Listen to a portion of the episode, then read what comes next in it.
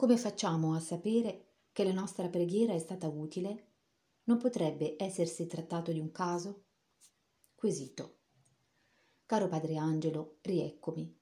La saluto innanzitutto e la ringrazio per la sua opera per me ormai imprescindibile di divulgazione della parola del Signore, fonte a cui mi abbevero ogni notte grazie alla pubblicazione delle sue risposte alle lettere di noi tutti che le scriviamo, gregge che anela Dio.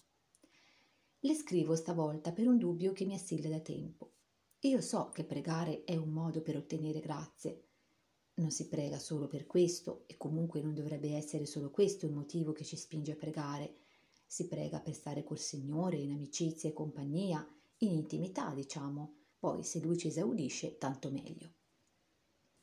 Mi capita di pregare per altre persone che me lo chiedono.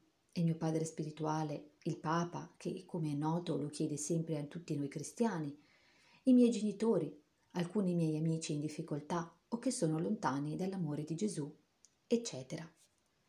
Magari se prego per un mio amico e la grazia si avvera, sono felice, ma non può darsi che quello per cui ho pregato sarebbe successo lo stesso in altro modo?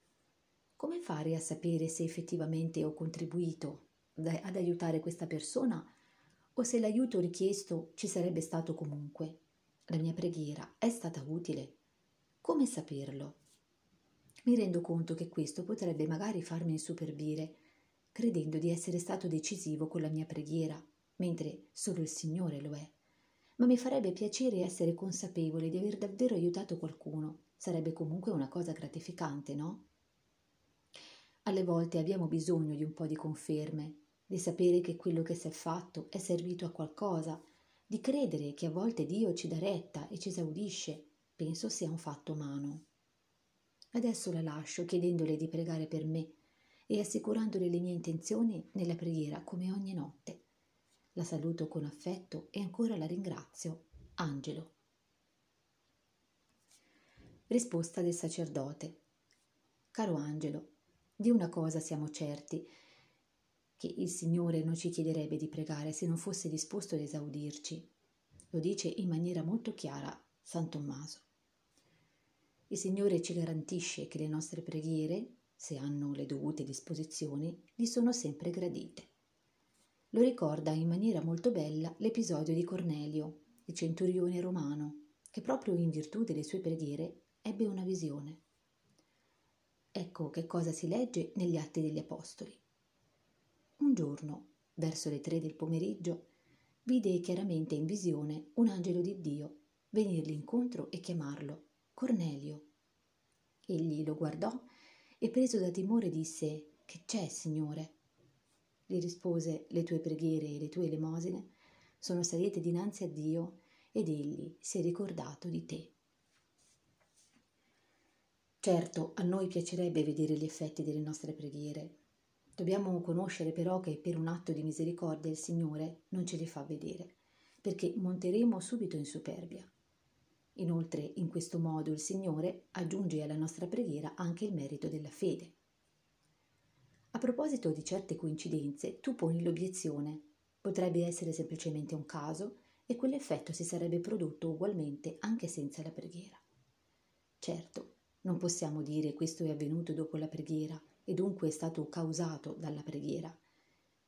Già gli antichi dicevano che dal post hoc è avvenuto dopo questo non si può concludere dicendo ergo propter hoc, è avvenuto a causa di questo.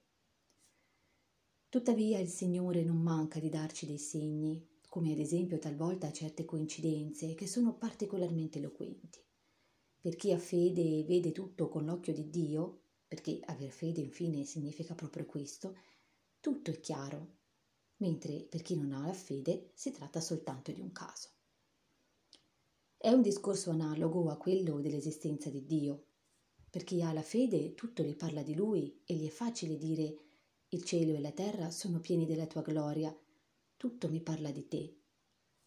Chi non guarda con gli occhi di Dio, pur costretto a riconoscere una perfezione mirabile nelle leggi della natura e del cosmo, si ostina a dire che è solo un caso, se non che il caso avviene per caso, e cioè solo qualche volta. Ma se avviene sempre così, vuol dire che ci si trova di fronte ad una legge immutabile e piena di saggezza. È una legge così mirabile nella sua perfezione che rimanda ad un legislatore della cui perfezione scorgiamo solo qualcosa.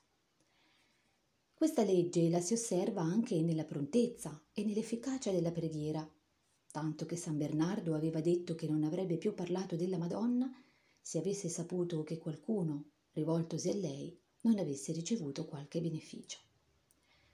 Ti benedico, ti auguro ogni bene e ti ricordo nella preghiera. Padre Angelo.